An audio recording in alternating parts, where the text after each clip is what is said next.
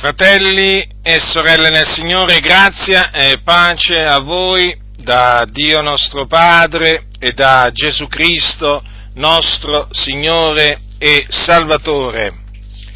È una falsa dottrina molto diffusa, soprattutto negli ambienti evangelici, eh, che sostengono eh, la falsa dottrina una volta salvati, sempre salvati.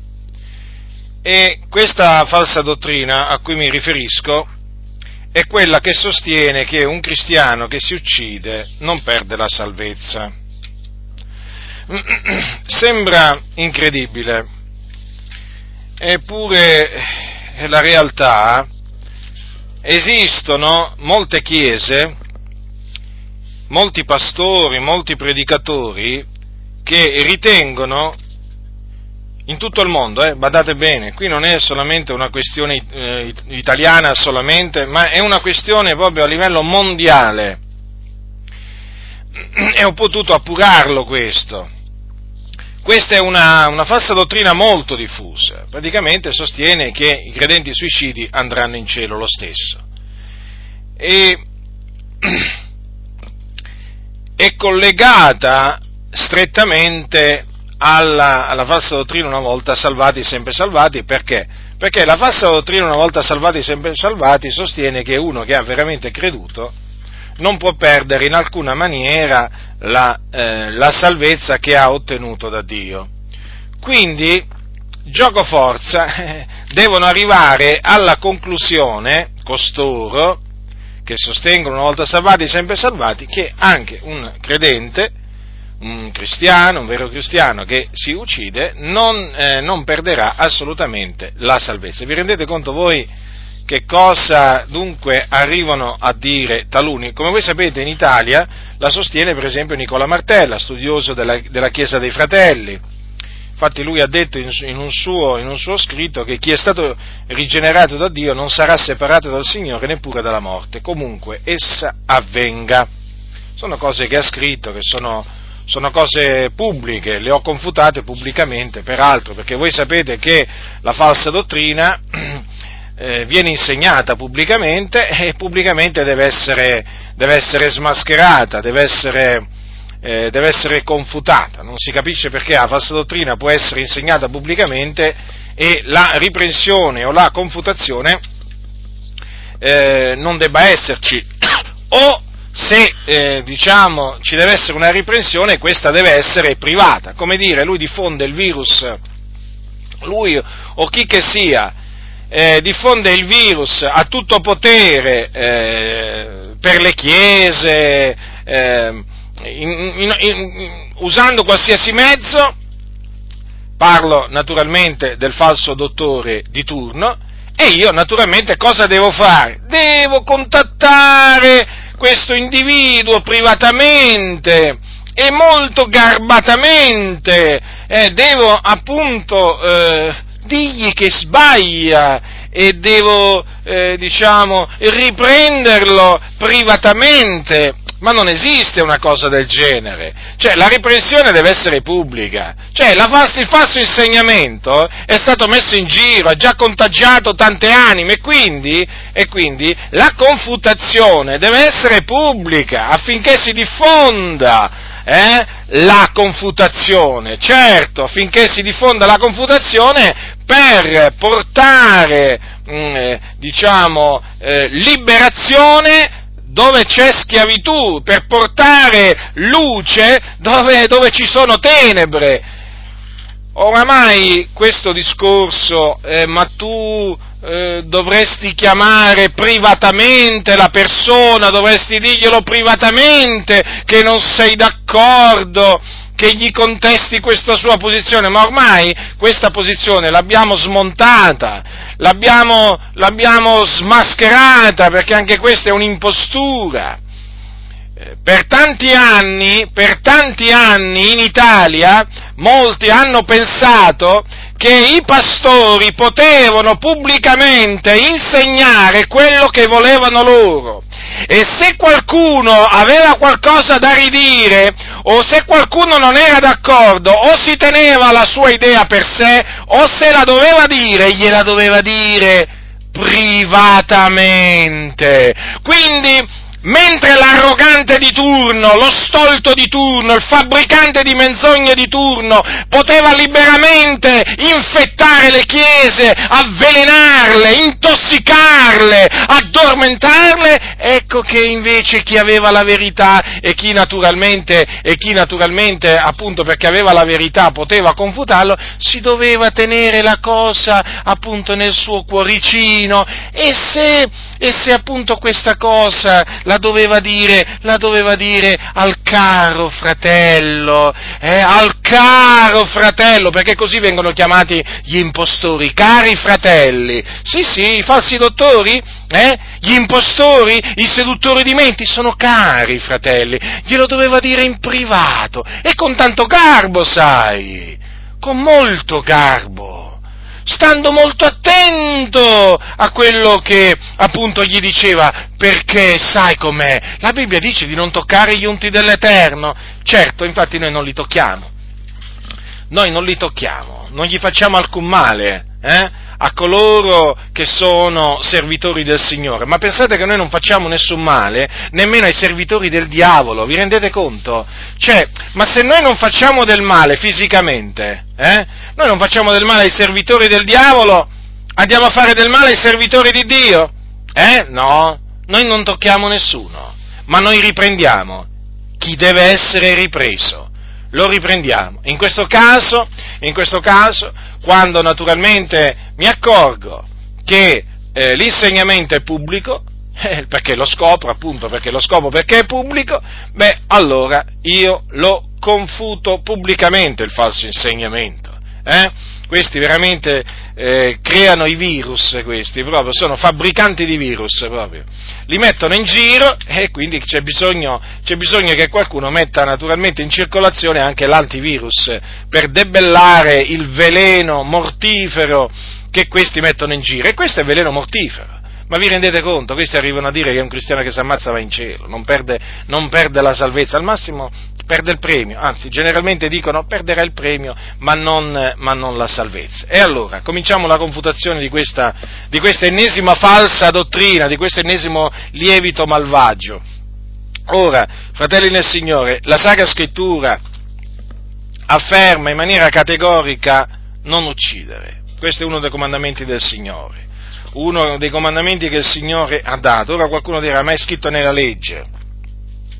Sì, ma la legge è buona se uno la usa in maniera lecita, in maniera lecita. E noi vogliamo, us- e noi vogliamo usare la legge in maniera lecita, fratelli del Signore, non in maniera illecita come fanno alcuni. Noi la vogliamo usare eh, legittimamente, ecco, in questa maniera, per naturalmente contrastare tutto ciò che si oppone, che è contrario alla sana dottrina, sana dottrina. Eh? Due parole che appunto alcuni quando sentono, alcuni quando sentono, eh, eh, diciamo, si turbano, una parola che fa turbare molti, fa arrabbiare molti altri ancora, questa parola sana dottrina, perché appunto indica che c'è anche una dottrina, implicitamente questa espressione fa capire che c'è anche una dottrina che non è sana, quindi che è malata.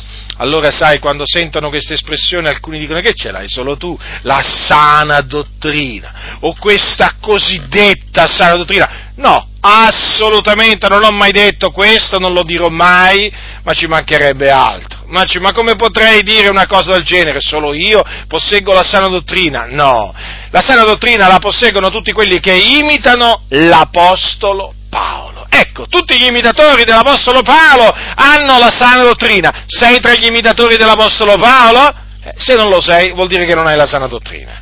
Perciò voglio dire, ti ho risposto in questa maniera. Allora la Bibbia dice, la Sacra Scrittura dice, non uccidere, queste sono parole del Signore. E quindi coloro che si suicidano non fanno altro che uccidere se stessi. Ora qual è la parte che Dio riserva, la sorte che è riservata agli omicidi, la Sacra Scrittura dice che è lo stagno ardente di fuoco e di zolfo, che è la morte seconda, o anche chiamato fuoco eterno.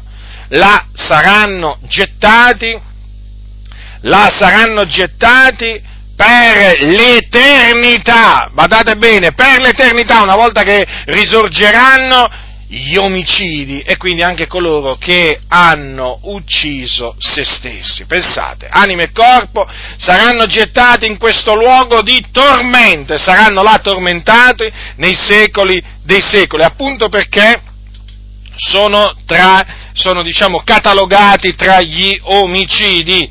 Ma vedete, eh, talvolta si rimane, eh, si rimane meravigliati si rimane meravigliati eh, per la stoltezza di alcuni. È una stoltezza che ti fa meravigliare. Ricordiamoci d'altronde che Gesù si meravigliava della loro incredulità, eh? Cioè, non è che qui mi sto inventando qualche cosa, io talvolta mi meraviglio non solo dell'incredulità di taluni, ma anche della stoltezza.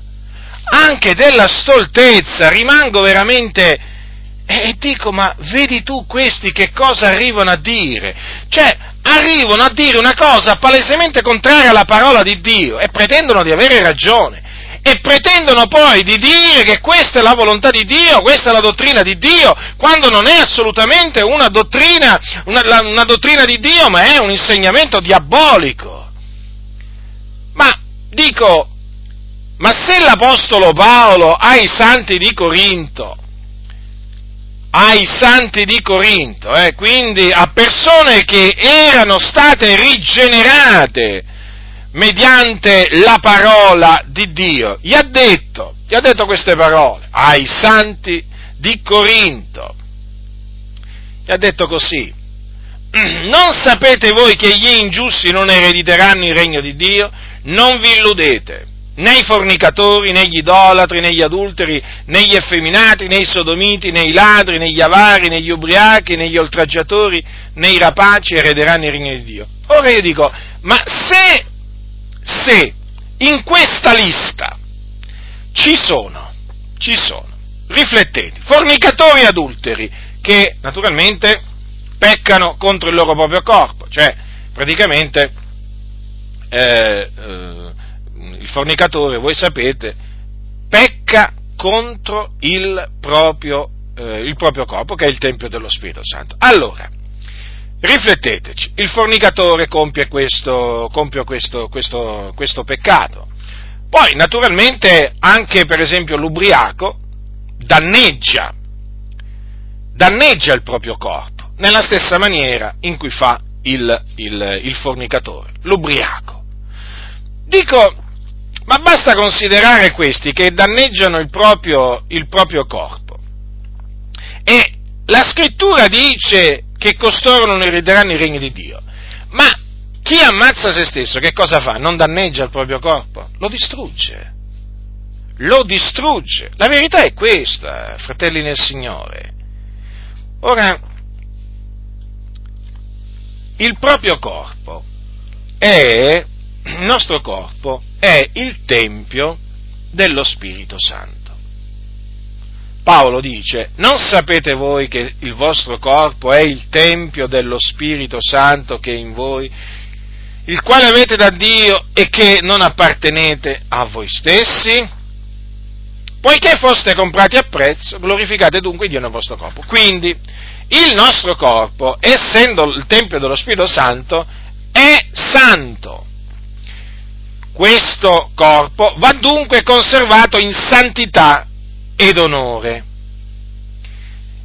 perché in questa maniera si glorifica il Dio nel proprio corpo, conservandolo in santità ed onore. Ora, uno che si ammazza, ma spiegatemi, ma come può glorificare il Dio nel proprio corpo? Potrà mai glorificarlo? Certamente no.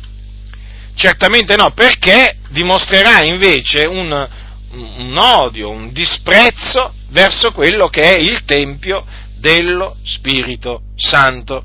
E dunque è evidente, fratelli nel Signore, evidente, nel, è evidente che coloro che uccidono se stessi dimostrano di disprezzare, di disprezzare il Tempio dello, ehm, dello, Spirito Santo, perché praticamente distruggono, distruggono le proprie membra, che sono membra di Cristo, perché sono state acquistate dal Signore, acquistate a prezzo, vedete, foste comprati a prezzo. Dunque il nostro corpo non ci appartiene. Infatti vedete cosa dice l'Apostolo? Non appartenete a voi stessi. È così. Le nostre membra non ci appartengono, appartengono a Cristo che le ha comprate a prezzo. Ora, noi chiamiamo Gesù il Signore, certo che lo è. Noi lo chiamiamo il Salvatore, certo, perché lo è. Ma lui è anche il padrone, è il nostro padrone e noi siamo suoi servi, o meglio schiavi. Schiavi? Certo, perché appunto lui è il padrone, è il nostro padrone. Ora, se c'è un padrone ci sono pure dei servi, degli schiavi, non vi pare? E noi infatti siamo schiavi di Cristo. E quindi siamo chiamati ad ubbidire al padrone, a glorificare il padrone nel nostro corpo. Lo dobbiamo glorificare nel nostro corpo. E dunque, vedete, fratelli nel Signore, dobbiamo prestare molto attenzione a quello che dice la Sacra Scrittura, a quello che dice la Sacra Scrittura, perché oggi tanti, ma veramente tanti, non prestano attenzione a quello che dice la Sacra Scrittura, prestano più attenzione a quello che dice il pastore, anziché a quello che dice la Sacra Scrittura. Diceva Gesù, come leggi? come leggi, che sta scritto? Questo, fratelli nel Signore, io vi dico, come leggete, che sta scritto? Ma perché io ho piena fiducia nella Sacra Scrittura, piena fiducia, perché è la parola di Dio, è ispirata da Dio. So che la scrittura non inganna nessuno. È il peccato che inganna, è il diavolo che inganna con le sue lusinghe, le sue falsità, ma la scrittura, fratelli, non inganna nessuno e non illude nessuno. Io mi fido della Sacra Scrittura e vi esorto a fidarvi veramente pienamente. Non dubitate di quello che sta scritto, non dubitate mai, fratelli. Lo so, ci sarà sempre qualcuno che cercherà di farvi dubitare Siatene certi di questo. Nella vostra vita ne incontrerete fino alla fine. Eh? Incontrerete sempre qualcuno, soprattutto che si dice cristiano, che cercherà in una maniera o nell'altra di farvi dubitare di qualche cosa che sta scritto nella, nella Bibbia. Resistetegli, rimanendo attaccati alla parola del Signore. E dunque è evidente che chi distrugge le proprie, le, le proprie le membra di Cristo eh, non può eh, non può essere messo tra coloro che, diciamo, erediteranno il regno, ehm, il regno di Dio, perché, perché, gli omicidi, essendo che la loro, la loro, parte sarà nello stagno ardente di fuoco di zolfo, eh, chiaramente non possono, non possono eredare il, il regno di Dio. Quindi quando gli omicidi muoiono, quando gli omicidi, ma anche quindi chiaramente i suicidi, vanno nell'Ades, con la loro anima vanno nell'Ades, che è un luogo di tormento, dove arde un fuoco non attizzato da mano d'uomo, in attesa naturalmente del giudizio, del giudizio del gran giorno, quando poi sarà eh, il suicida, sarà giudicato e condannato a passare l'eternità in un altro luogo di tormento che si chiama fuoco, fuoco eterno. D'altronde Dio è un vendicatore, lo ha detto, il Dio è, un vendicatore, lo ha detto Paolo ai Tessalonicesi, vi ricordate quando, quando Paolo dice ai Tessalonicesi questa è la volontà di Dio, che vi santifichiate, che vi asteniate dalla fornicazione, che ciascuno di voi sappia possedere il proprio corpo in santità ed onore, non dandosi a passioni di concupiscenza come fanno i pagani, i quali non conoscono il Dio e che nessuno soverchi il fratello né lo sfrutti negli affari, perché il Signore è un vendicatore in tutte queste cose, siccome anche vi abbiamo innanzi detto e protestato, poiché Dio ci ha chiamati non a impurità ma a santificazione. Chi dunque sprezza questi precetti non sprezza un uomo, ma quelli Dio, il quale anche vi comunica il dono del suo Santo Spirito. Vedete qui come viene chiamato il Signore, un vendicatore in tutte queste cose. E appunto per capire quali sono tutte queste cose basta andare un po' a ritroso. Eh?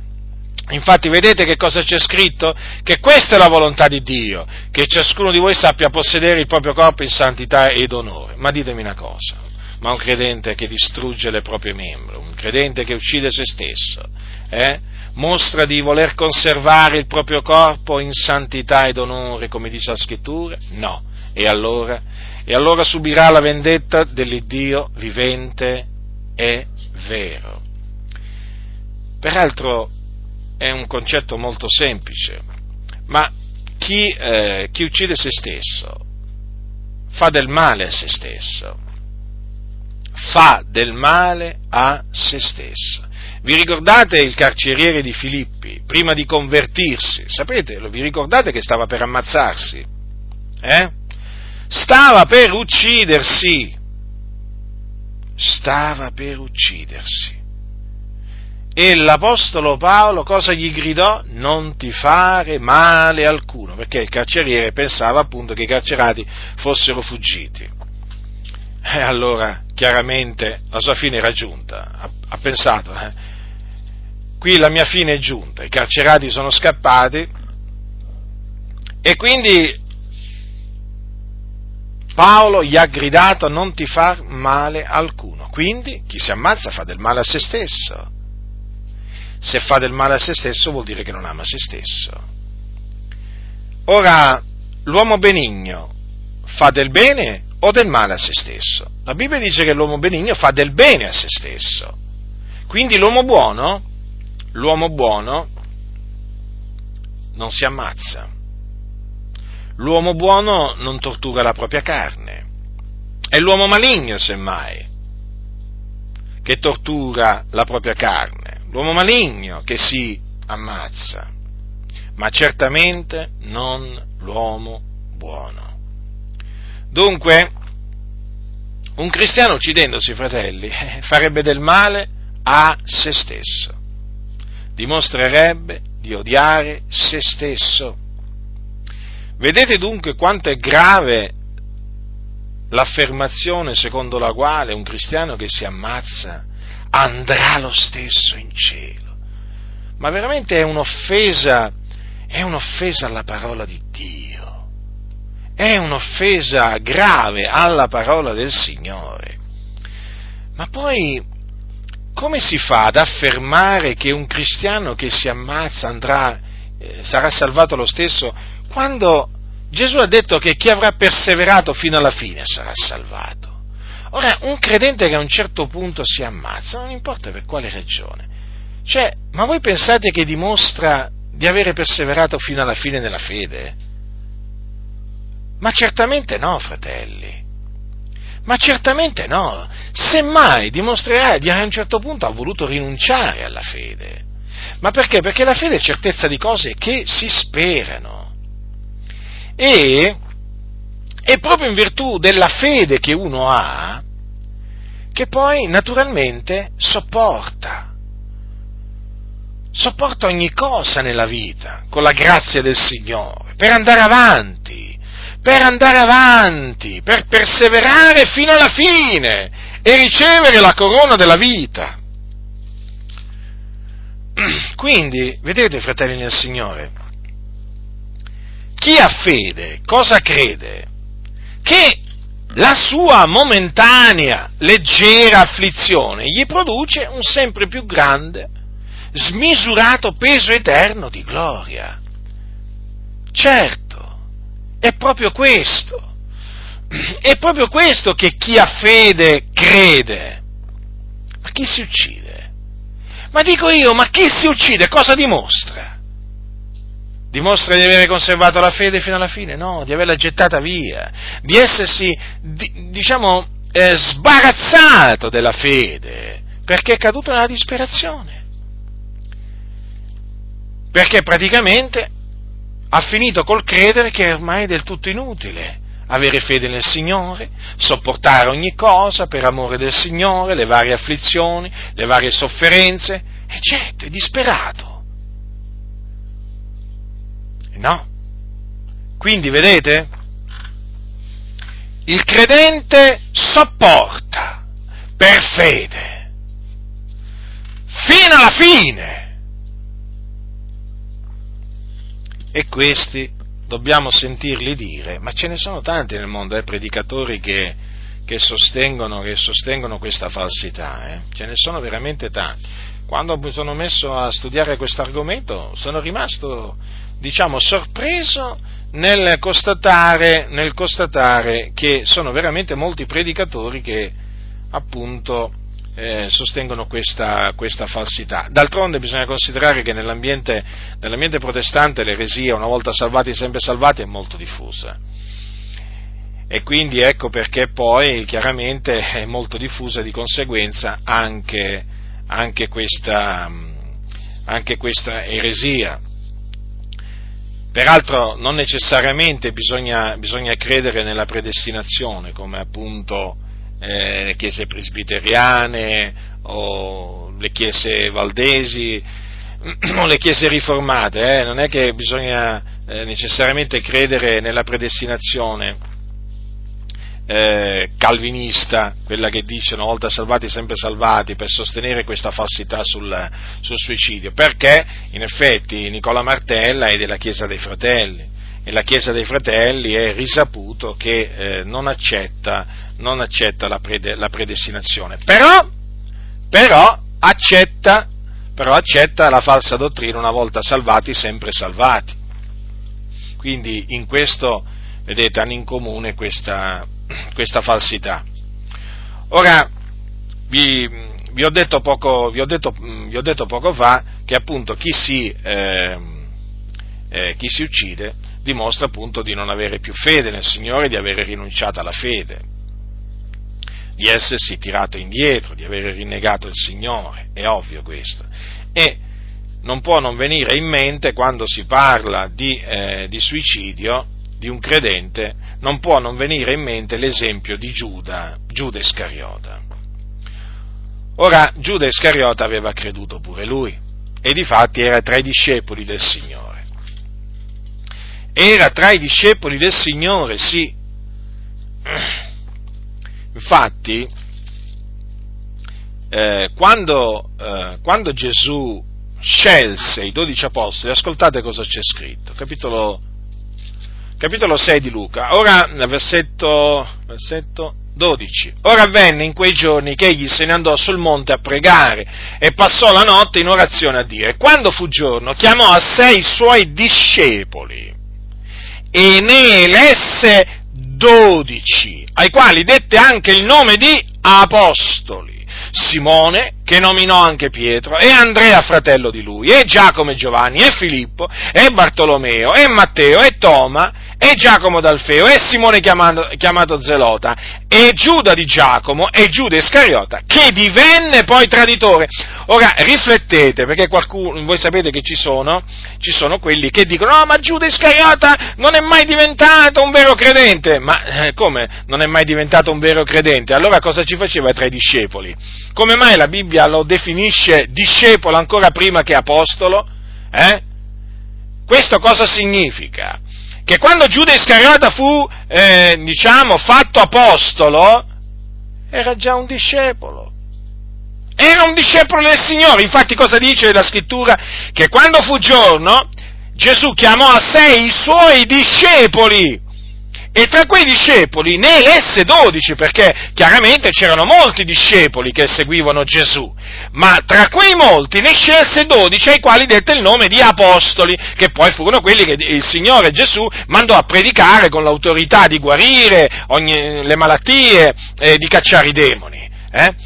Ora, ma gli apostoli furono scelti tra i discepoli. Qui c'è la parola discepoli io tante volte, se avessi la capacità, prenderei la parola del Signore e gliela metterei nel cervello veramente a taluni. Perché, eh, sapete perché parlo in questi termini? è un parlare umano, eh? Eh, ma perché mi viene una rabbia eh, quando sento fare ragionamenti perversi, ma dico, ma come si fa a dire che Giuda Iscariota non è stato mai un credente, non aveva mai creduto, quando appunto qui il Signore lo mette tra i suoi discepoli? Tra i suoi discepoli. Ma infatti, ma come avrebbe già mai potuto Gesù costituire un apostolo se prima non era, non era un suo discepolo? Se, cioè, se prima non, non, aveva creduto in lui? Ma come avrebbe già mai potuto Gesù?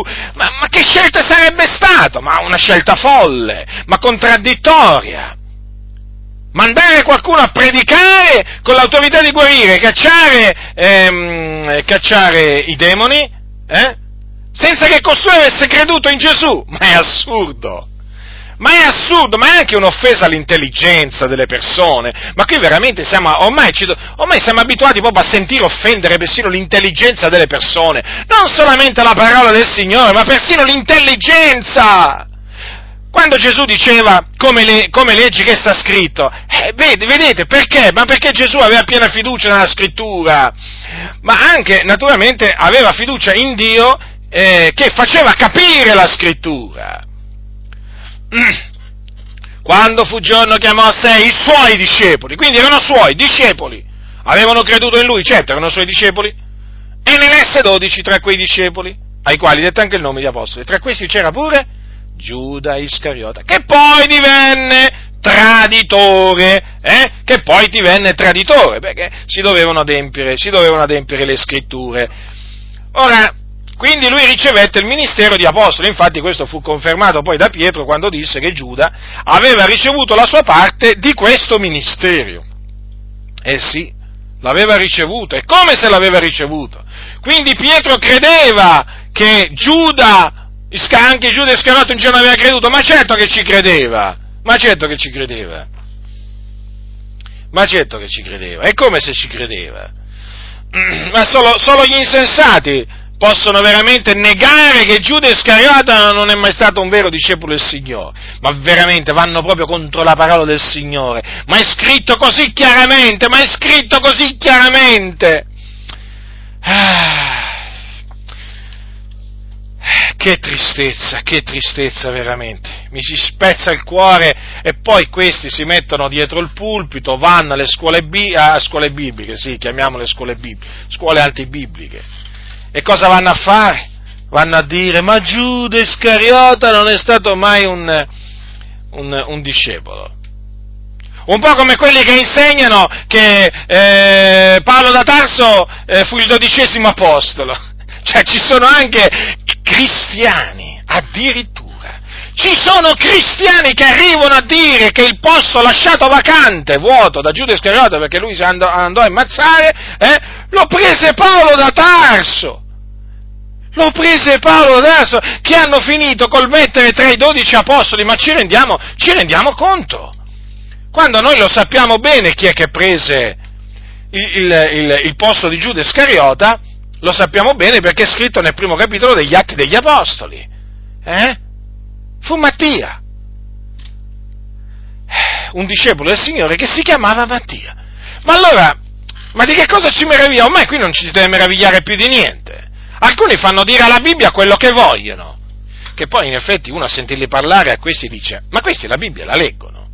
Ma non è che sono come i preti eh, che dicono che sono stati al seminario, che hanno, la, hanno, studiato la Bibbia, ma la Bibbia non l'hanno mai aperta ma, perché hanno studiato su libri che parlavano della Bibbia. Ormai credo che le cose siano, di, siano proprio eh, siano arrivate anche a questo, a questo, punto in mezzo alle, alle scuole cosiddette scuole bibliche delle, delle, chiese evangeliche, praticamente ti fanno studiare non sulla Bibbia ma su altri libri. Hm? Poi escono da queste scuole bibliche che pensano di conoscere la Bibbia, ma invece sono degli ignoranti, ma degli ignoranti. Sono profondamente ignoranti costoro, profondamente ignoranti. Beh, ma le prove credo che oramai siano manifeste davanti a tutti, eh? Sono proprio manifeste le prove che queste scuole bibliche praticamente ti fanno diventare più ignorante di quello che eri prima. Eh? Devo andare alla scuola biblica, me ne hanno parlato bene, me l'hanno raccomandata. Eh, come escono poi da, da queste scuole bibliche? Li sentite predicare dal pulpito? Ecco come escono, ecco perché è bene non andare a queste scuole bibliche. Perché questi veramente ti insegnano, ti insegnano cose contrarie alla parola di Dio, ti insegnano proprio ad andare contro la parola del Signore. Cioè uno deve andare a una scuola biblica a, imparare che cosa? Faccio un esempio, che Giuda non è stato mai un credente, o che uno che, o che, uno che si, un credente che si ammazza va lo stesso in cielo. E uno deve andare alla scuola biblica a imparare queste falsità. Così non sia. Così non sia! E a conferma che Giuda Iscariota era un vero credente, vi, vi, vi riporto le parole di Gesù. Quelli che tu mi hai dati li ho anche custoditi e ognuno di loro è perito, tranne il figlio di perdizione, affinché la scrittura fosse adempiuta. Vedete? Tranne il fiol di perdizione. Li aveva custoditi tutti tranne uno. E questo naturalmente affinché la scrittura fosse adempiuta. Voi sapete che la scrittura è la parola di Dio, Dio vigila sulla sua parola per mandarla ad effetto, quindi quella predizione che era stata fatta in merito al, a Giuda, in merito al traditore, doveva adempiersi Dio vigilò su di essa per mandarla ad effetto. Quindi non poteva non accadere, non poteva non accadere che Giuda Iscariota quel discepolo di Gesù chiamato Giuda Iscariota, non poteva non accadere che lo, tradi- che lo tradisse. Doveva accadere, doveva accadere e accadde per il determinato consiglio di Dio. Ora, Giuda Iscariota. Giuda Iscariota quindi doveva fare quella fine. Doveva innanzitutto tradire, tradire il maestro. Infatti poi diventò, diventò traditore. Ora, che cosa avvenne dopo che lui tradì Gesù? Lo leggiamo al capitolo 27 di Matteo. Prendete Matteo, capitolo 27, ascoltate che cosa dice. Eh? Cosa dice Matteo? Allora Giuda, che l'aveva tradito, vedendo che Gesù era stato condannato, si pentì e riportò i trenta sicli d'argento ai capi sacerdoti e agli anziani, dicendo, ho peccato tradendo il sangue innocente. Ma essi dissero, che ci importa? Pensaci tu. Ed egli lanciati i sicli nel Tempio s'allontanò e andò ad impiccarsi. Quindi proprio qui c'è un esempio di un discepolo del Signore che dopo aver compiuto un'azione riprovevole, malvagia, perché, Gesù, eh, perché Giuda tradì Gesù, eh, ecco, si andò ad impiccare, quindi si ammazzò. Ora riflettete, Giuda ebbe un rimorso, perché dice la scrittura, si pentì, riconobbe di avere peccato. Infatti, vedete cosa disse agli anziani e ai capi sacerdoti? Ho peccato, tradendo il sangue innocente. Questa è un'ammissione di colpa, fratelli del Signore. Certo qualcuno dirà è andato a farla ai capi sacerdoti e agli anziani, sì, ma l'ha fatta. Ecco perché c'è scritto poco prima che si pentì. Proprio per questa ragione andò dai capi sacerdoti e dagli anziani. Proprio per questa ragione andò a riportare i 30 sicli d'argento a, a coloro che gliel'avevano dati. Perché? Perché si era pentito. Di che cosa si era pentito? Di avere tradito il sangue innocente. La risposta dei capi sacerdoti degli anziani l'abbiamo letta, che ci importa? Ecco. E lui cosa fece? Nella, naturalmente eh, in preda alla disperazione, eh, nel laccio del diavolo si andò ad impiccare. Sì, perché voglio ricordarvi che Satana era entrato in Giuda Iscariota. Questo è quello che dice la Sacra Scrittura, fratelli del Signore. Infatti al capitolo 22 di Luca, al versetto 3 dice Satana entrò in Giuda chiamato Iscariota, che era del numero dei dodici. ed egli andò a conferire coi capi sacerdoti e i capitani sul come lo darebbe loro nelle mani. Vedete dunque? Satana, cioè l'avversario, era entrato in Giuda Iscariota. E quindi non è che c'è da meravigliarsi della fine che fece Giuda Iscariota, perché noi lo sappiamo che Satana spinge le persone, quando sono nella disperazione, al suicidio. Ci sono infatti testimonianze di fratelli e sorelle che hanno raccontato che quando erano sotto la potestà di Satana eh, avevano sentito persino delle voci che eh, istiganti al suicidio, ma è stato proprio per la grazia di Dio che sono rimasti in vita, vivi fisicamente, perché Dio li ha preservati in una maniera o nell'altra, li ha distolti da quel proposito malvagio. Dunque, eh, questo perché avviene? Perché Satana lo sa, che quando uno si ammazza, eh, praticamente si rende colpevole di omicidio. Dunque, vedete, l'esempio di Giuda spiega poi, naturalmente, dove vanno questi suicidi. Perché? Perché Giuda è chiamato figliuolo di perdizione. E infatti andò in perdizione. Andò in perdizione. Giuda non fu salvato. Fratelli nel Signore, lo ripeto, Giuda Iscariota non fu salvato, no perché, sapete, ci sono quelli che ti dicono, e tu che ne sai? Il giudizio appartiene a Dio, fratello, ti dicono. E come fai a dire che Giuda Iscariota è andato, è andato all'inferno? Come, come faccio? È chiamato figlio della perdizione. Dove vanno i figli della perdizione? Vanno in cielo? Ma dico io. Bisogna spiegare pure questo. Certo, bisogna spiegare tutto ormai. Bisogna partire proprio dalla A. Sapete l'alfabeto, no? Inizia dalla A. Ecco, qui bisogna ancora partire dalla A con alcuni. Ora, che andò in perdizione è confermato dalle parole che Gesù gli rivolse appunto la notte che eh, che fu tradito, quando disse a tavola con i suoi, certo il figlio dell'uomo se ne va come scritto di lui, ma guai a quell'uomo per cui il figlio dell'uomo è tradito, meglio sarebbe per codesto uomo se non fosse mai nato. Avete visto cosa ha detto Gesù? Meglio sarebbe per codesto uomo se non fosse mai nato, ma perché Gesù sapeva quello che eh, attendeva la fine che attendeva il traditore, cioè la sorte che attendeva il traditore una volta che appunto si sarebbe suicidato. Le fiamme, le fiamme dell'Ades.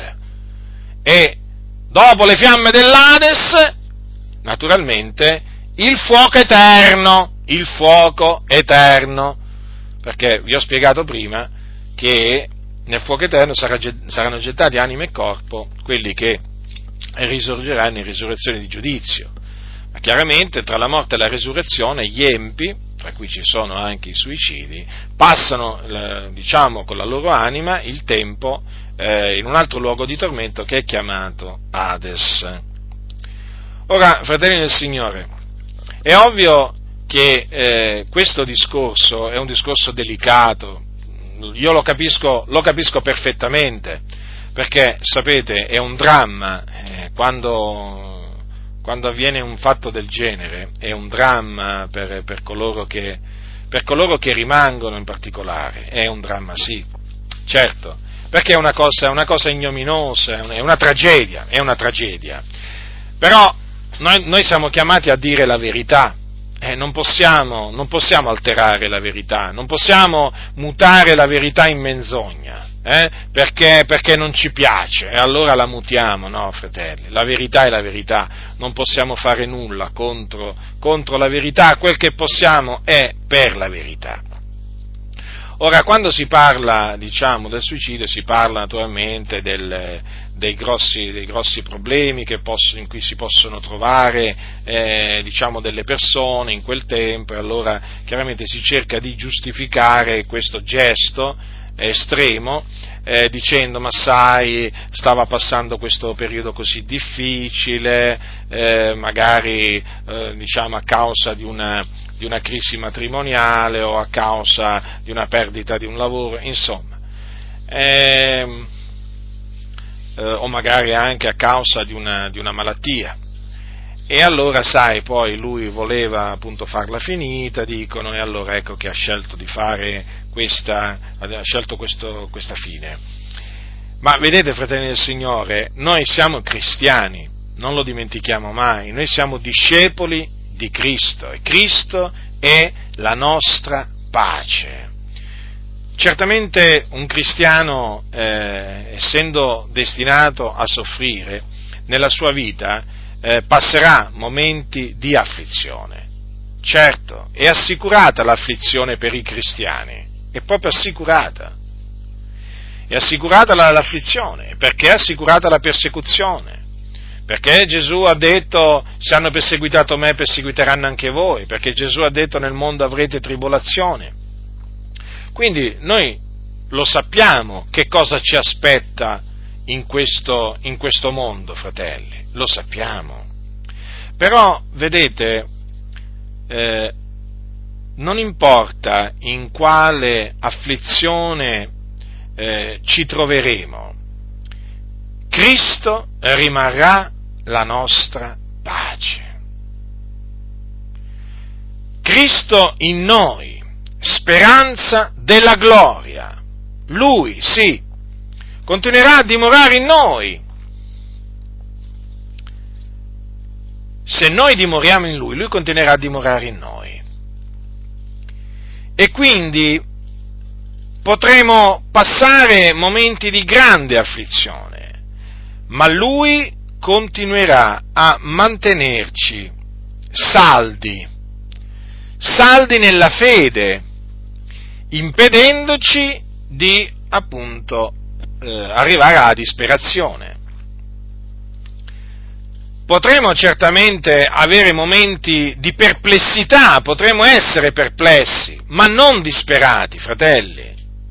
Perché, vedete, il profeta Elia, vi faccio l'esempio del profeta Elia. Ora, il profeta Elia, quando fu minacciato di morte dalla moglie di Acab, eh, la moglie di Acab era una donna malvagia, Jezebel, data alla magia, alla stregoneria, peraltro, cosa fece? Lui si inoltrò nel deserto, Elia, eh, parliamo di un uomo di Dio qua, di un uomo che era un profeta, si inoltrò nel deserto poi, seduto sotto una ginestra, espresse il desiderio di morire, non ce la faceva più. Eh sì, era arrivato proprio a tal punto, proprio era sconfortato, era scoraggiato. Infatti disse al Signore basta, prendi ora, o Eterno, l'anima mia, poiché io non valgo meglio dei miei padri. Vedete? Ma badate bene, espresse sì il desiderio di morire, ma si rivolse a Dio cioè, praticamente disse a Dio di togliergli la vita. Non è che Elia si tolse la vita. Chiese a Dio di togliergli la vita. Ma perché questo? Ma perché, Elia, non perché non si tolse la vita? Ma perché Elia era un uomo che temeva il Dio. Lui si rimetteva la sua sorte nel Signore. Lui era eh, chiaramente eh, era disposto a fare la volontà di Dio qualunque essa fosse. E difatti poi il Signore chiaramente eh, non è che esaudì questo suo desiderio perché aveva altre cose da fargli, da fargli fare. Vediamo per esempio anche il profeta Giona, un altro, un altro esempio di un uomo di Dio eh, che si trovò veramente in una circostanza in cui anche lui praticamente chiese di morire. Eh? E eh, infatti lo troviamo scritto nel libro di Giona al capitolo 4 dice come il sole fu levato, il Dio fece soffiare un vento soffocante d'Oriente e il sole picchiò sul capo di Giona, sicché egli venne meno e chiese di morire dicendo meglio è per me morire che vivere. Vedete? Chiese di morire, ma non è che si ammazzò, neppure lui si ammazzò. Era un momento anche lui difficile, però anche lui, vedete, si sottomise al volere di Dio, ma non ardì togliersi, togliersi la vita anche lui fu una distretta, come Elia, però si fortificò nel Signore poi, si rimise alla volontà del Signore ed è la cosa da fare, fratelli. Signore, sia fatta la tua volontà. Questo hai decretato? Eh? Che debba soffrire? Eh? E soffrirò. Questo hai decretato? E allora, Signore, sia fatta la tua volontà. Un po' come, un po come, il, caso, eh, un po come il caso di Giobbe. Vi ricordate Giobbe? un uomo giusto, un uomo che temeva il Dio, un uomo integro, che fuggiva il male. Vi ricordate quando si trovò in quella sua grande afflizione? Eh? Quando perse i suoi beni, i suoi figli e poi anche la salute, perché ebbe un'ulcera. Si trovò in una grandissima afflizione tanto che disse l'anima mia preferisce soffocare, preferisce a queste cose, a queste ossa, la morte. Vi rendete conto? In che situazione, oggi diremmo disperata, si trovava Giobbe? Era veramente in una grande afflizione, ma anche lui, anche lui non si permise, non ardì togliersi la vita, ma si rimise al volere di Dio. Lui praticamente, in un certo, in un certo senso, eh, lui si auspicava che fosse Dio a togliergli la vita, perché sapeva che Dio gliel'aveva data la vita e quindi solo lui gliela poteva togliere. Infatti ci sono queste parole al, al capitolo 6, prendete il libro di Giobbe al capitolo 6, perché sono veramente significative queste, queste, queste, parole, queste parole che ha detto Giobbe in questa sua grande, grande afflizione. Capitolo 6, dal versetto 8, ascoltate. Allora dice Giobbe, or m'avvenisse pur quello che chiedo e mi desse Dio quello che spero, volesse pure Dio schiacciarmi, stendere la mano e tagliare il filo dei miei giorni, sarebbe questo un conforto per me. Vedete? Vedete? Cioè praticamente lui è chiaro, in quella situazione preferiva morire Giobbe però attenzione, chiese a Dio di tagliare il filo dei suoi giorni. Non è che Giobbe mi, si mise lui a tagliare il filo dei suoi giorni, no, chiese a Dio. Eh? In un certo senso, no? Si auspicava questo, che fosse Dio a tagliare il filo dei suoi giorni. Ma Dio non tagliò il filo dei suoi giorni. Voi lo sapete che Dio lo ristabilì e poi lo fece ancora vivere molto tempo. Ma perché questo? Anche qui vedete un esempio di un uomo integro, eh? di un uomo integro che temeva il Dio. Perché questo? Appunto perché temeva il Dio. E chi teme Dio fugge il male. Dunque, il timore di Dio, quando uno si trova nella, nella distretta, in una grave distretta, porta sempre, comunque sia, a confidare in Dio, a sperare contro speranza. Il giusto spera infatti anche nella morte. Vedete? Vedete? Sperare nel Signore, sì, spera nell'Eterno, sii forte, spera nell'Eterno, dice la Sacra Scrittura. Il tuo cuore si deve fortificare sperando nel Signore, avendo piena fiducia in Lui. Ma che dire degli apostoli? Ah, sì, ci sono degli uomini che hanno passato delle, delle veramente delle afflizioni grandi, quelle fu, sono proprio gli apostoli, gli apostoli del Signore. Vi ricordate cosa, cosa, dice, cosa dice l'Apostolo Paolo ai Corinzi al capitolo 1 a partire dal eh, capitolo 2, allora, capitolo 1 della seconda epistola ai Corinzi? al versetto 8. Poiché, fratelli, non vogliamo che ignoriate circa l'afflizione che ci colse in Asia, che siamo stati oltremodo aggravati al di là delle nostre forze, tanto che stavamo in gran dubbio anche della vita.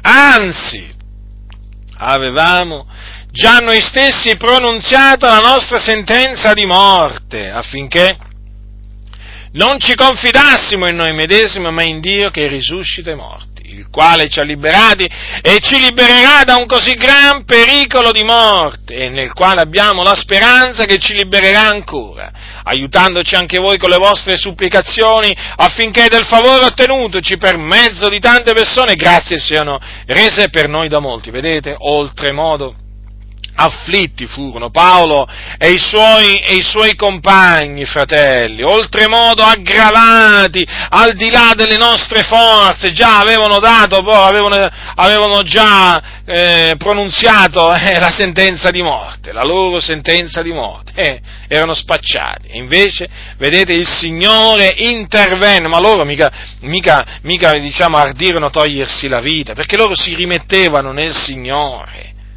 perché erano uomini timorati di Dio, fratelli. Certo, furono perplessi, ma non disperati, vedete?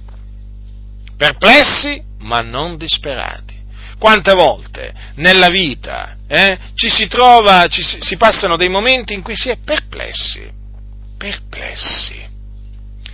Però, vedete, non si, non si è disperati, ma perché perché c'è quella pace, la pace di Dio, che Dio fa regnare nei nostri cuori perché il Signore fa regnare la sua pace nei nostri cuori, fratelli. Se noi ci confidiamo in Lui pienamente, non importa in mezzo a quale distretta ci troviamo, il Signore farà regnare la sua pace che sorpassa ogni intelligenza, la farà regnare, fratelli, la farà regnare dentro di noi e la pace del Signore si sente quando dice il Signore tramite il profeta Isaia colui che è fermo nei suoi sentimenti, tu conservi la pace, la pace perché in te confida. Chi è dunque colui che è fermo nei suoi sentimenti? Colui che confida nel Signore, in mezzo veramente all'afflizione, in mezzo alla tribolazione confida nel Signore, allora c'è quella pace, quella pace che lui sente, che il Signore gli conserva. Quanti fratelli eh, sono morti martiri, eh, martiri per amore del Signore, sono stati uccisi a motivo di Cristo, si sono trovati anche loro in una, in una grave distretta perché chiaramente si sono trovati con la morte a faccia a faccia, prima, che la, prima naturalmente che spirassero eh? eppure, eppure li hanno visti morire in pace, hanno, la, la, pace del Signore si poteva vedere sul loro viso, non erano disperati, in quel momento la potenza di Cristo si dimostrò perfetta nella loro debolezza. E dunque, e dunque è così che avviene, quando veramente ti trovi in una grave distretta, la pace del Signore, il Signore la conserva, dentro di te. Ma perché? Ma perché tu confidi in Lui, tu confidi in Lui. E poi il Signore, naturalmente, nella sua grande fedeltà, ti libera, ti libera dalla distretta. Perché è scritto, molte sono le afflizioni del giusto, ma l'Eterno lo libera da tutte, da tutte, mica solo alcune, da tutte. Certo, arriva il momento dell'afflizione e nell'afflizione si è tentati, certo, perché poi l'avversario questo naturalmente bisogna sempre aspettarselo, in mezzo all'afflizione l'avversario ti tenta. Certo, quando tu sei debole ti tenta, ma tu ti devi fortificare nel Signore, ti devi fortificare nel Signore, sottomettere a Dio e resistere al diavolo. Ed egli fuggirà da te, fuggirà perché così è scritto. E ci devi credere a quello che sta scritto, sai? Ci devi credere a quello che sta scritto, non devi assolutamente avere nessun dubbio a proposito della parola del Signore. Abbi piena fiducia in quello che sta scritto, non avere mai fiducia nel tuo, non, non confidare mai in te stesso, non confidare mai nel tuo cuore, non confidare mai nel tuo cuore, non t'appoggiare mai sul tuo discernimento, confida nella parola di Dio, nella parola di Dio. Eh? Ricordo quando noi dormivamo per strada, io e mio fratello, eh, che non, sape- non, avevamo un luogo dove posare il capo, noi lo possiamo dire, in quei giorni non avevamo un luogo dove posare il capo, perché una, una, una notte dormivamo lungo la strada, un'altra notte potevamo dormire sopra, sopra diciamo, un, eh, come si chiamava lì, le panchine di un parco, di una stazione, non sapevamo mai veramente la notte dopo, la notte dopo dove avremmo dormito.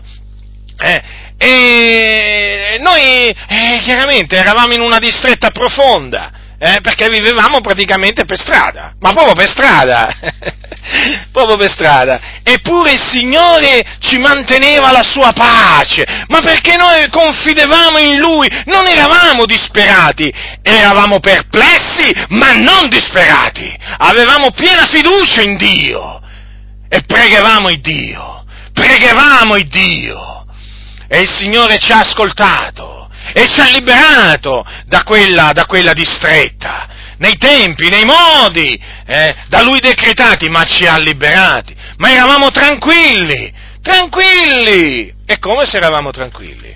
Ma perché il Signore era con noi. Il Signore era con noi, fratelli del Signore. Quindi, queste ciance di costoro, eh, vanno proprio rigettate, fratelli, vanno proprio rigettate in maniera categorica ma senza pensarci due volte come si suol dire, eh? Perché sono ciance, sono, sono ciance che vengono dal, dal diavolo.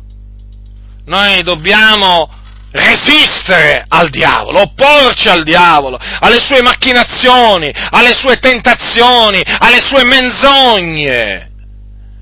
Ricordatevi che il diavolo è padre della menzogna. Dio dice una cosa, lui ne dice una cosa, dice una cosa totalmente contraria a quella, come quando disse a Eva no, non morrete affatto. Eppure il Signore era stato chiaro.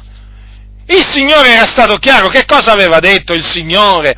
Che cosa aveva detto il Signore ad, eh, ad Adamo? Gli aveva detto, dice mangia pure liberamente del frutto d'ogni albero del giardino, ma del frutto dell'albero della conoscenza del bene e del male non ne mangiare, perché nel giorno che tu ne mangerai, per certo morrai. E invece il serpente, eh, il serpente antico, che cosa disse a Eva? Eh? No, non morrete affatto, vedete, affatto, addirittura. E l'ha escluso categoricamente. E così ancora oggi l'avversario ci tenta, eh, ci tenta, eh, diciamo, eh, cercando di farci accettare concetti, principi, dottrine contrarie, diametralmente opposte alla Sacra Scrittura, fratelli. Io lo, lo dico, l'ho detto spesso e, lo, e ve lo ripeto. Eh, ricordatevi che la seduzione più efficace eh, che il nemico eh, diciamo, opera è quella, eh, diciamo, eh, tramite la quale per, portare, per mandarla ad effetto si usa di cristiani, eh, di cristiani, quindi non di mormoni, eh, non di induisti, non di, musulmani, no, no, no, no, di persone che si dicono cristiani, che ti vengono a sussurrare, ti vengono a sussurrare da parte del diavolo la sua menzogna per farti cadere vittima appunto della sua macchinazione. Sì, sono proprio loro che il diavolo ti manda, sono proprio loro che il diavolo istiga per ingannarti, ricordatelo, ricordatelo, e in cima ci sono pastori, pastori, ci sono proprio pastori servi del diavolo, eh? servi del diavolo, non hanno nulla del, serv- del, del, servo di Cristo, ma nulla, hanno solo il nome, eh? Ma sono servi del nemico. Infatti quando parlano ti incitano a trasgredire la parola di Cristo, la parola degli Apostoli. Quindi non possono essere servitori, servitori del Signore. E il diavolo si usa proprio di costoro eh, per sedurre, per sedurre le pecore. Quindi, quando sentite dal pulpito proclamare una menzogna, eh, sappiate che quella menzogna innanzitutto non viene, non viene da Dio. Certamente il Dio permette che essa venga insegnata o detta per mettervi alla prova, ma appunto per mettervi alla prova. Quindi siate avveduti, esaminate quello che vi viene detto, esaminatelo con le sacre scritture. Eh? E se contrasta le sacre scritture, rigettatelo, rigettatelo. E mettete in guardia i fratelli appunto da quella da quella menzogna. Oggi oramai dai pulpiti di tante comunità vengono insegnate menzogne di tutti i tipi, di tutti i tipi. E questa è una di quelle. E questa è una di quelle. Perché?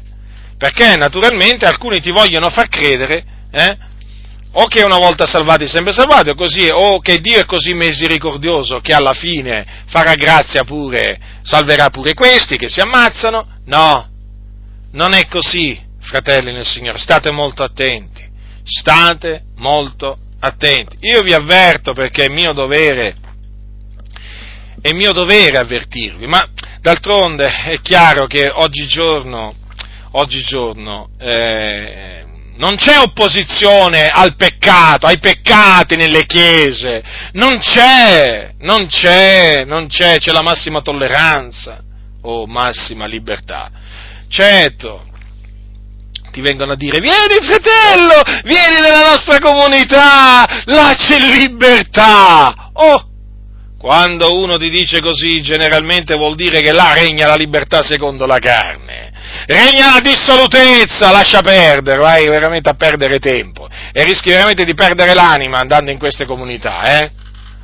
Noi siamo liberi, fratello, lo so, lo so che siete liberi, eh, lo so, lo so, lo vediamo che siete liberi, e come si vede? Si vede un chilometro di distanza, ma come siete liberi, certo, voi pensate di essere liberi, invece, invece siete schiavi della corruzione, ecco che cosa siete, siete dei finti liberi.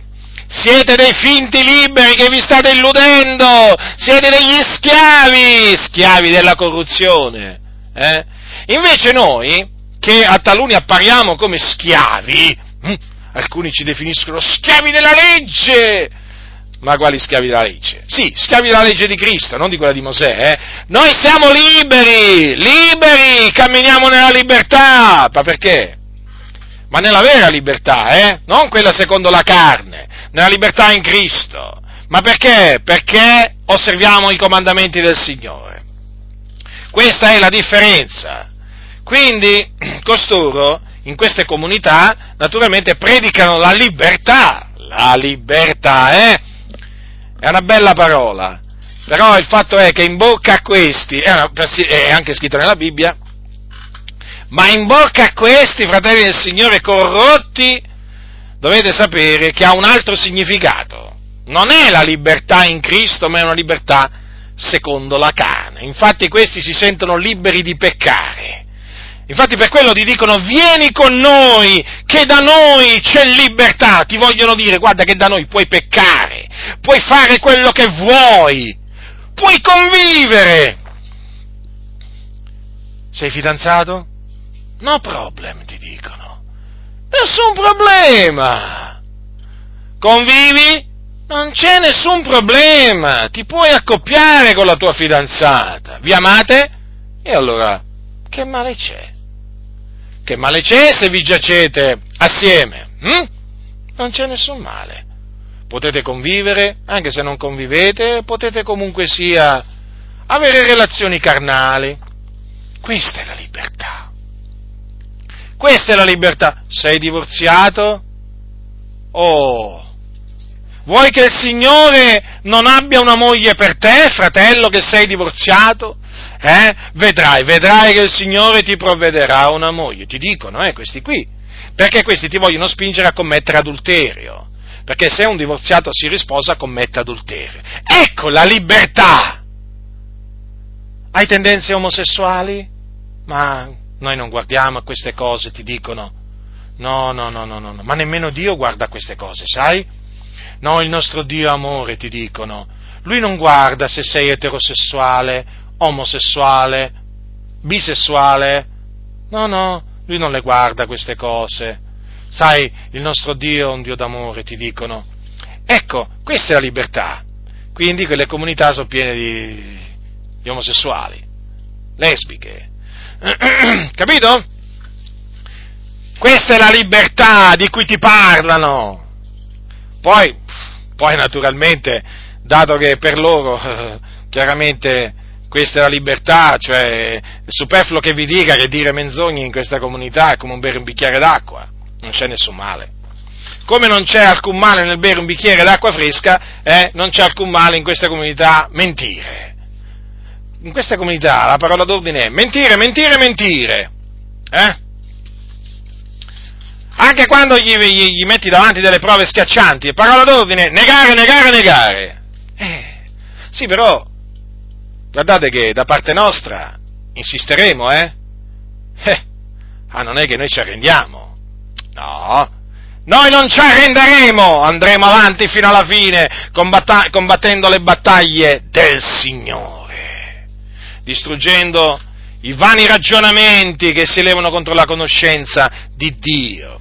Quindi questo, queste chiese praticamente ormai eh, permettono qualsiasi peccato, qualsiasi peccato, ghio, eh, gozzoviglie, ebbrezze, ma che vi posso dire? Ma puoi andarti pure a fare l'oroscopo, puoi andare pure a consultare l'oroscopo, non ti dicono niente, non ti dicono niente, ma quando anche uno lì andasse a consultare gli spiriti maligni, ma non ti diranno niente, perché ormai per costoro, capito, non esiste più il peccato non esiste più, puoi andare, puoi, puoi andare, al culto, non solo al culto, anche in giro, in pantaloncini corti, in mutande, ci puoi andare mezzo nudo, ma anche tutto nudo, tanto ormai per questa gente qua il peccato non esiste più! Ma se questi sentono dire, facciamo un esempio, che un cristiano è andato in una spiaggia nudista, ma sapessi cosa gli interessa? Ma tutto è puro per quelli che sono puri. Peraltro non è che c'è bisogno di andare in una spiaggia nudista, perché ormai praticamente qualsiasi spiaggia, ormai siamo a quei livelli lì, eh? se non è nudista, comunque semi-nudista, chiamatela come volete. Comunque le, la situazione è questa, ormai non fa più effetto niente. Cioè questi qua ormai possono sentire dire che il pastore fa questo, il membro fa questo, non battono ciglio non battono ciglio e poi se la prendono con noi. Siete voi che fate venire i sensi di colpa, eh? Oggigiorno ai membri di chiesa. Oh, siamo contenti, che, ah, voglio dire che vengono i sensi di colpa, ancora vengono sensi di colpa, eh? Siamo veramente grati al Signore che fa venire questi sensi di colpa in mezzo, in mozza, in mezzo alle vostre chiese. Speriamo che veramente moltiplichino quelli che veramente si sentono in colpa e che comincino a sentire la verga e il bastone del dell'Iddio vivente, eh, piombare sulla loro testa e riconoscere che è Dio che li castiga a motivo dei loro peccati e che quindi vi lasciano là veramente con le vostre panche eh, e col vostro cestino dell'offerta in mano. Vi devono lasciare, vi devono, e se ne devono andare via da queste vostre comunità corrotte libertine,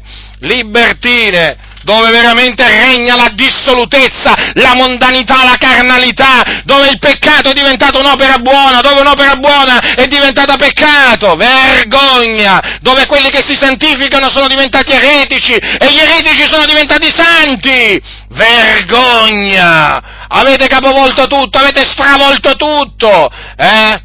E presentate un Dio che non è il vero Dio! Perché è un Dio che vi permette di peccare, che si compiace nei vostri peccati, e questo non è l'Iddio Santo, di cui parla la Sacra Scrittura, è un Dio che vi siete fatti su misura. E per questa ribellione il Signore non vi, te, non vi terrà mica per innocenti, sapete? A cosa pensate voi? Vi dovete ravvedere, convertire, voi di queste comunità, dove veramente oramai tollerate il peccato, valdesi, battisti, chiese dei fratelli, metodisti, luterani, non importa come vi chiamate, e pentecostali. Vi dovete veramente vergognare, avete trasformato i locali di culto in luoghi di divertimento, eh? Avete veramente trasformato le assemblee in luoghi di divertimento! E continuate a dire siamo liberi? Oh, noi lo sappiamo cosa volete dire, che siete, vi sentite liberi di peccare, ma appunto per, questo, appunto per questo vi dico siete schiavi della corruzione. Quindi, fratelli, sorelle nel Signore, che ancora fate parte di queste chiese libertine, è ora che vi svegliate, eh? È ora che vi svegliate e che ve ne andiate via da queste comunità dissodatevi un campo nuovo e dissodatevi un campo nuovo. Smettete veramente di andare a seminare fra le spine. Smettete di perdere tempo in queste comunità. È ora, è ora veramente di uscire da queste denominazioni che hanno sovvertito il consiglio, il consiglio, di Dio, l'hanno messo sotto sopra, hanno pervertito le diritte vie del Signore, dove il male viene chiamato bene e il bene viene chiamato male, dove i malvagi sono chiamati buoni e dove i buoni sono chiamati malvagi.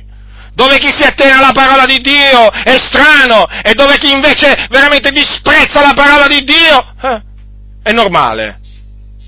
La normalità in questa comunità è disprezzare la parola del Signore. Vergogna! Ma la tromba sta suonando. La tromba sta suonando. E siccome che è la tromba di Dio eh, non dà un suono sconosciuto. Eh, e coloro che sono del Signore stanno sentendo il suono della tromba, la stanno sentendo, stanno recependo il messaggio, è giunta l'ora, il Signore chiama, bisogna obbedire. E quando si ubbidisce al Signore, si disubbidisce agli uomini. È ora di disubbidire a questi corrotti.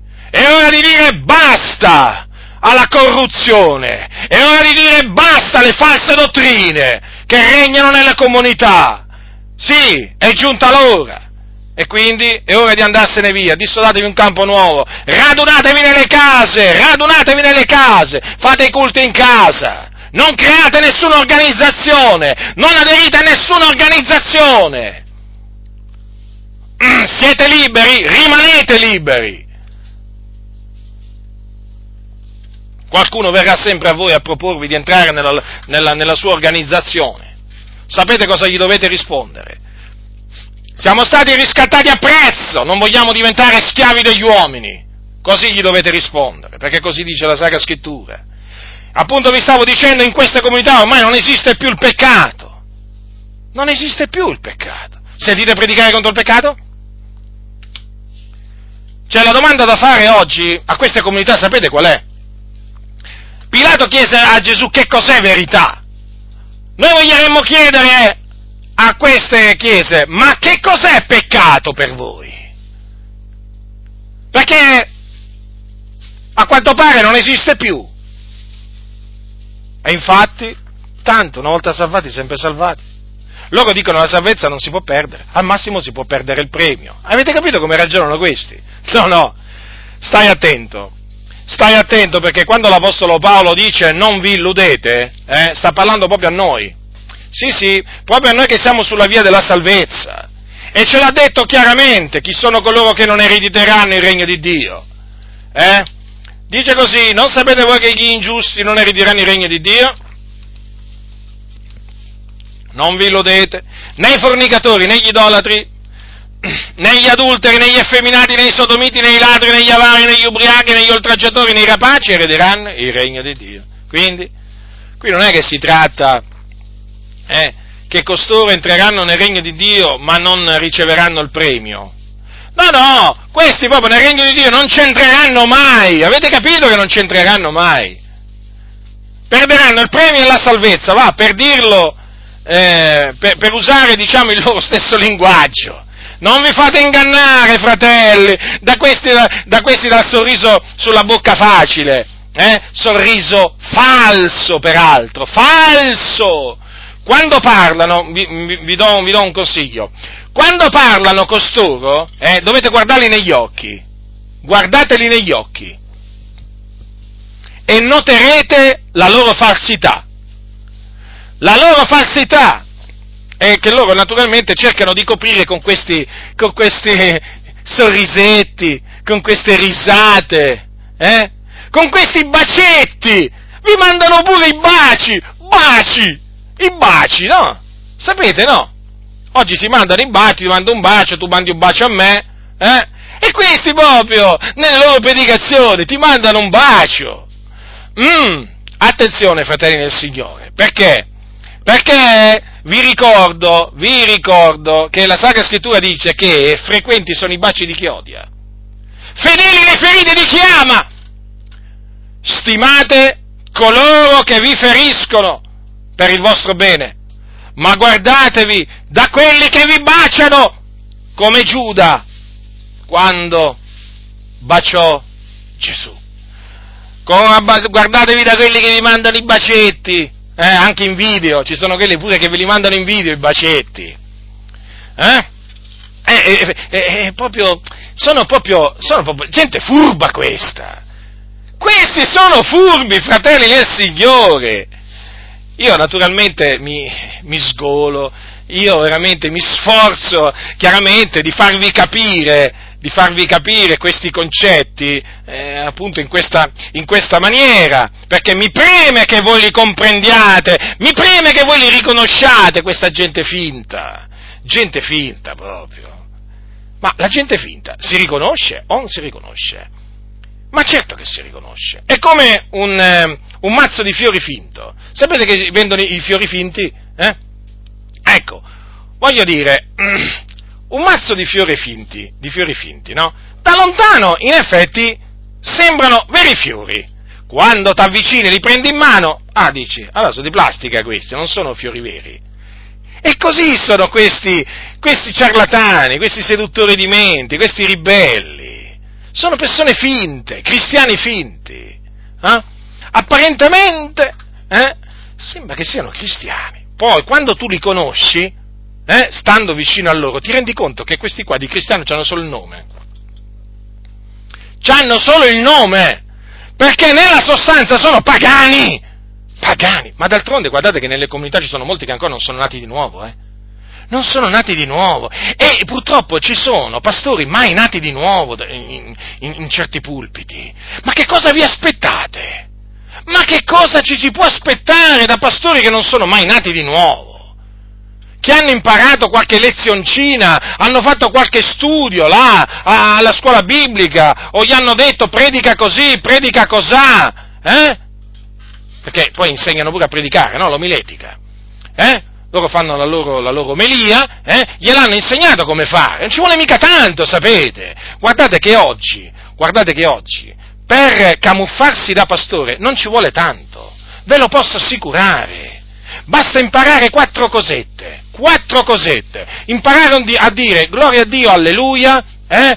una preghierina eh? di apertura, di chiusura nel culto, poi che altro ancora? Eh, ah, naturalmente ti de- devi imparare a vestirti mettendoti la cravatta, una bella giacca, una bella cravatta, soprattutto la cravatta molto molto bella deve essere, eh?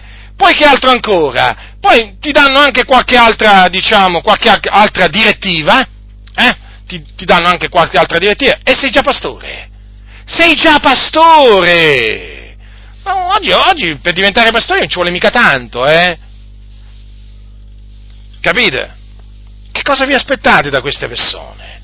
Ma che cosa vi aspettate? Di sentirli parlare da parte di Dio? Eh? Ma non lo vedete che quando si mettono dietro il pulpito, cioè si capisce subito che sono nel posto sbagliato? si capisce subito che sono nel posto sbagliato.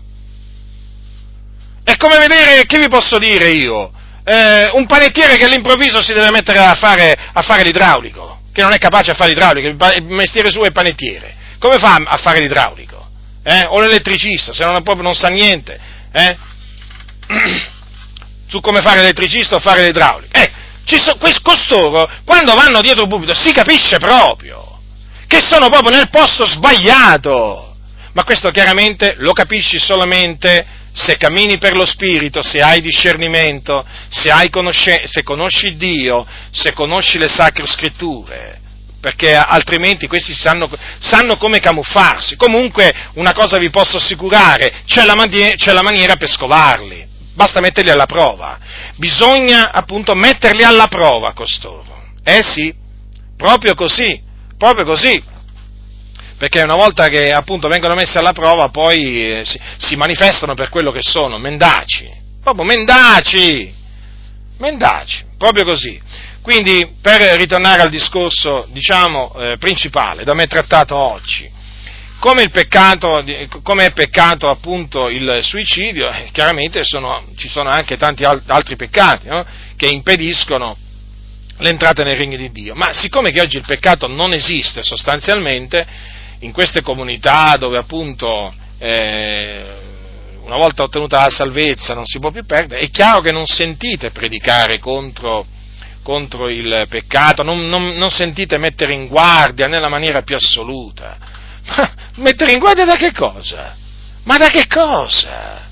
Li, li sentite mettere in guardia da che cosa? Ah, da noi. Eh, siamo, siamo sempre le solite. Se c'è qualcosa o qualcuno, siamo noi, lì siamo sempre nei loro pensieri, ecco, da noi mettono in guardia. Oh, però non è che mettono in guardia da quelli veramente che devono, da cui devono essere messi in guardia i fratelli, eh? No, ma è ovvio, perché costoro, costoro, eh, sono appunto finti, finti, e quindi loro mettono in guardia dalle persone vere. Noi mettiamo in guardia dai finti, non dai veri. Dai finti ministri, non dai veri ministri. Ci guardiamo bene dal mettere in guardia i fratelli dai veri servi del Signore. Ci mancherebbe. No, no, nella maniera più assoluta. Dunque, eh, vedete fratelli del Signore che l'eresia, una volta salvati, sempre salvati, praticamente eh, eh, ha generato ha generato quest'altra eresia che appunto un cristiano che si uccide andrà lo stesso in cielo perché non perderà la salvezza. Quindi vedete, quando vi ho detto, vi ho detto spesso no, che una falsa dottrina ne genera un'altra, e certo perché è così, eh, perché è così, per forza di cose, eh, per forza di cose è così, fratelli del Signore. Eh, poi mm, che vi aspettate? Cioè che questi qua vi mettono in guardia dal suicidio, ma che? O vi mettono in guardia dall'adulterio, dalla fornicazione, dall'omosessualità? Ma no, non c'è assolutamente bisogno. Eh? E infatti è per questo che vi parlano sempre di Zaccheo, di Bartimeo, della donna samaritana, della divisione del Mar Rosso, eh, della, donna, della, donna, mh, mm, eh, della, donna, dal flusso di sangue. Eh, fratelli, ormai lo avete capito, ormai l'avete capito dalla, dalle epistole di Paolo si tengono piuttosto lontano, ogni tanto fanno qualche, ogni tanto ah, c'entrano sì nelle epistole di Paolo, però si premurano subito a uscirsene, eh, perché, perché l'Apostolo Paolo proprio non, non, li aggrada, non li aggrada a costoro, non li aggrada, ma per niente non è persona grata, non è persona gradita, ecco, non è persona gradita. Oggi sicuramente molte comunità all'Apostolo Paolo gli, dire, gli direbbero, guarda, caro fratello Paolo, non sei una persona gradita qua. Per cui, vedi tu quello che devi fare. Eh? Dunque state molto attenti, fratelli del Signore, guardatevi da questo ennesimo lievito, da quest'altro lievito, lievito malvagio, ricordandovi appunto che un po' di lievito fa lievitare tutta la pasta. Attenetevi scrupolosamente, fermamente a quello che dice la parola del Signore e ve ne troverete sempre bene, ma sempre fratelli, sempre. Guardate, eh, il giusto prova una grande gioia, una grande gioia nell'attenersi alla parola del Signore. Certo questo costa, eh? questo costa, cioè attenersi oggi alla parola di Dio, come anche ieri e come anche ai tempi dell'Apostolo Paolo, ha un prezzo, eh? Cioè non pensate, cioè non pensate che tutto ciò non abbia un prezzo, eh? Non credete a quelli che dicono che oggi in Italia essere cristiani evangelici non costa niente, eh? Costa, costa, perché seguire Cristo, servire Cristo, costa, è come se costa, e non solo in Italia, eh? e non solo in Italia, ma in qualsiasi posto sulla faccia della terra, costa servire e seguire Cristo. Ma perché c'è il mondo contro. Chi segue e serve Cristo c'è il mondo contro. E gran parte delle chiese di oggi, immaginate un po' voi, se non costa niente. Questi che dicono che non costa niente sono persone che oramai camminano a braccetto col mondo, sono amiche del mondo, hanno un parlare lusinghevole, dolce, parlare finto, parlare che non edifica. E questi, certo, e questi cosa gli costa? sono proprio, sono, sono proprio amici, amici del mondo, il mondo quindi, se loro sono amici del mondo, non li può odiare, non li può disprezzare, non li può calunniare. Capite?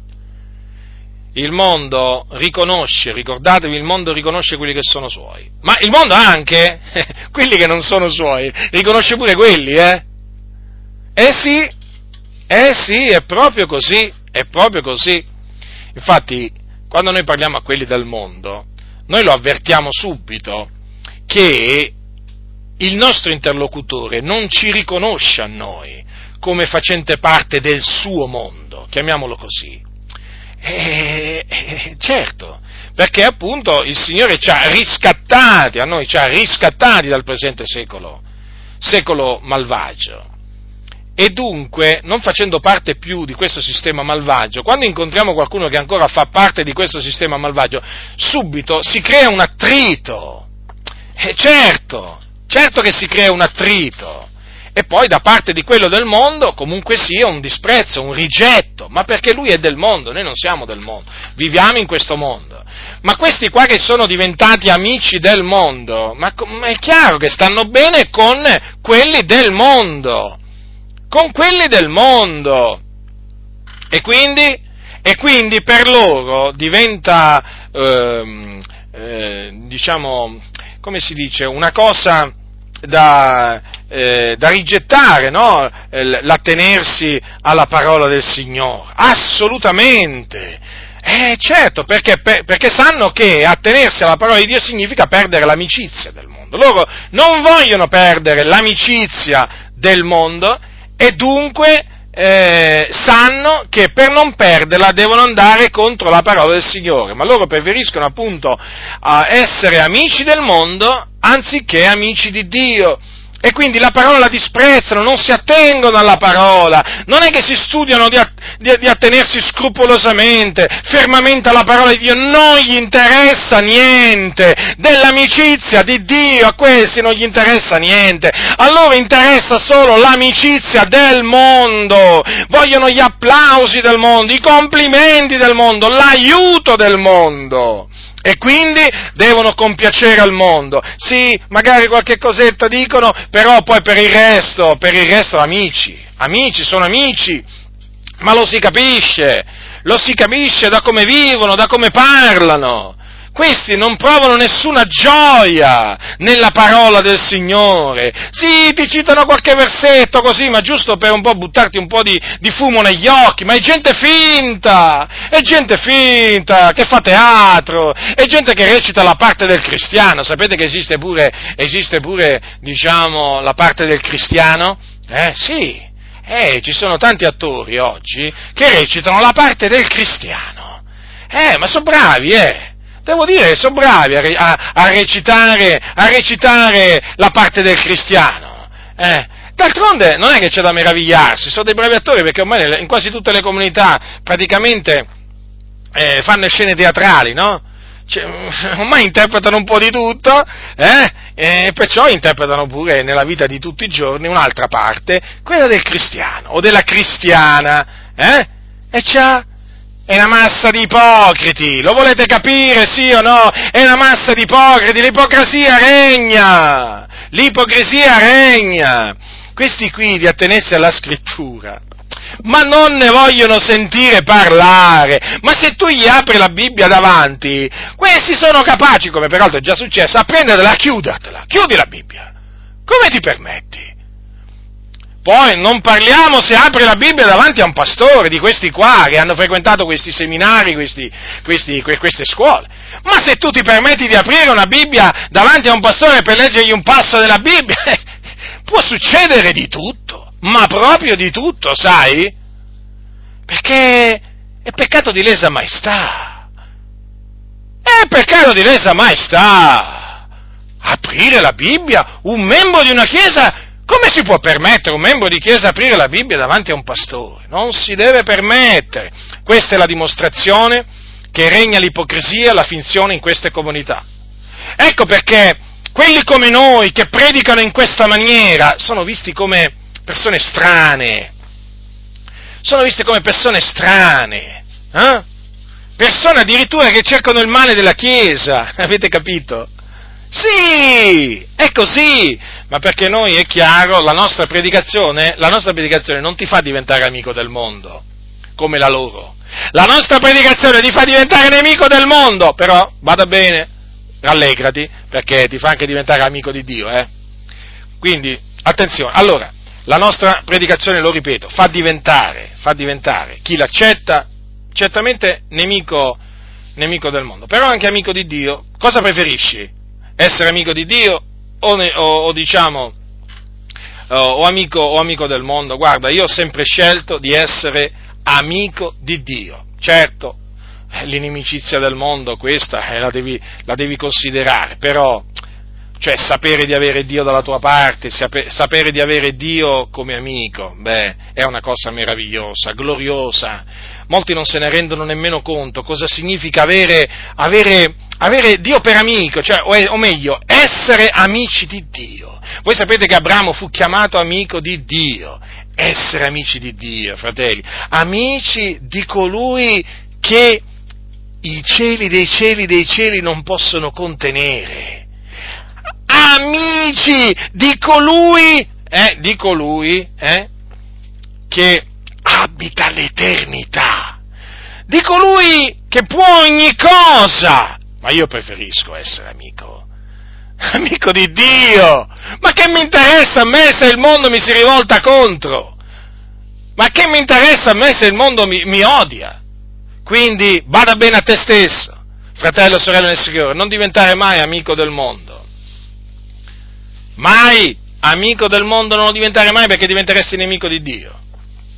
Se sei amico del mondo, smetti di essere amico del mondo e diventa amico, e diventa amico di Dio. Hai capito? Allora vi stavo dicendo, queste, questi qua, questi qua per cui appunto il peccato oramai è come se non esistesse, sono gli amici del mondo e quindi sono nemici di Dio. Quindi non aspettarti da costoro che ti mettono in guardia, eh, che ti incitano a santità, ma quale santità?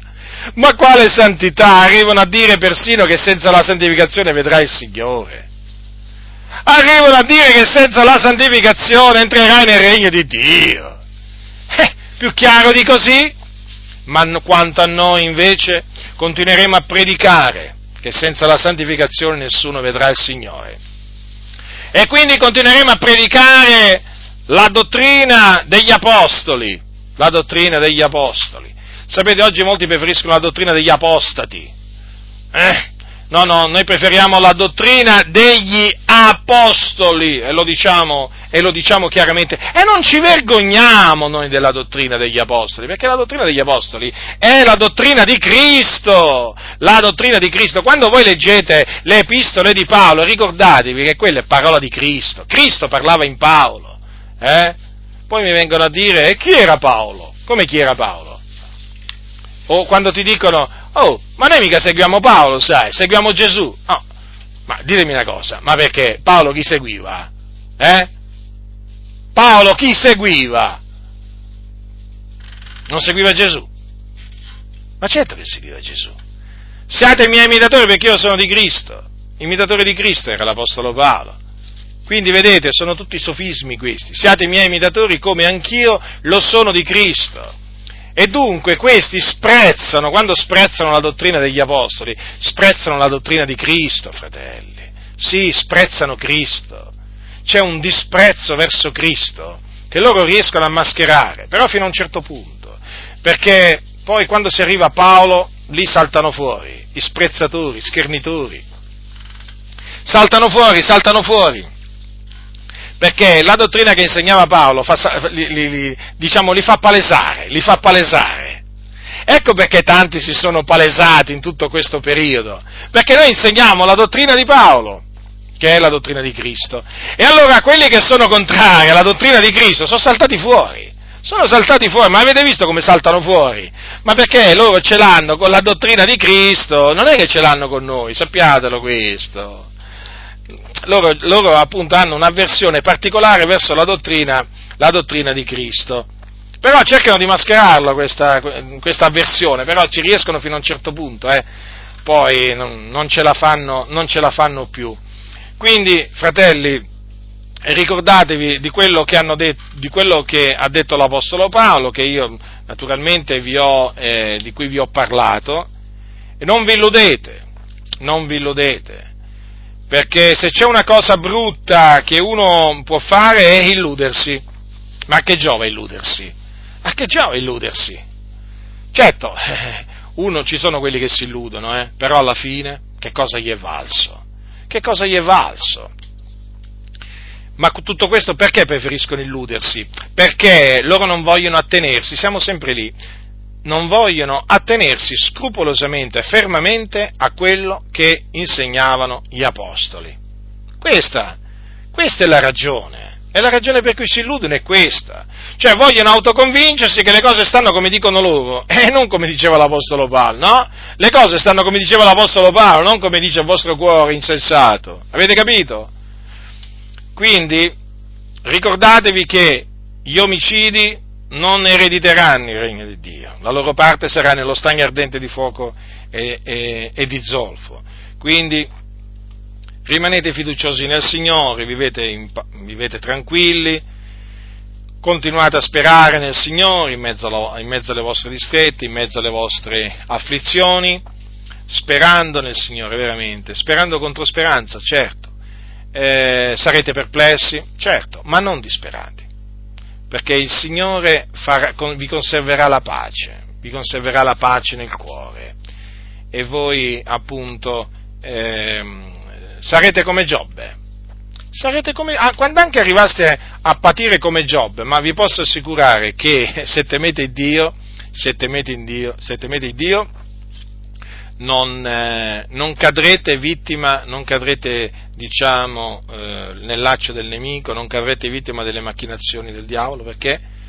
Perché appunto il timore di Dio vi porterà a, eh, ad osservare i comandamenti del Signore proprio così, e a evitare il male. Quindi rigettate questa, questa eresia secondo la quale anche i, i cristiani che si suicidano eh, eh, andranno in cielo, rigettatela, confutatela, smascheratela, perché badate bene che è, è molto pericolosa, è molto, molto pericolosa.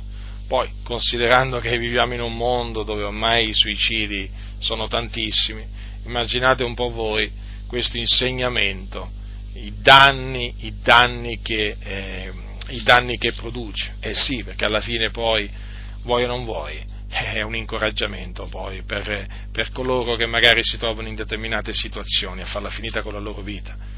Così non sia però, fratelli nel Signore, temete Dio, osservate i Suoi comandamenti, e continuate, continuate nella fede, perseverate nella fede nel Signore Gesù fino, fino alla fine. La grazia del Signore nostro Gesù Cristo sia con tutti coloro che lo amano con purità incorrotta. Amen.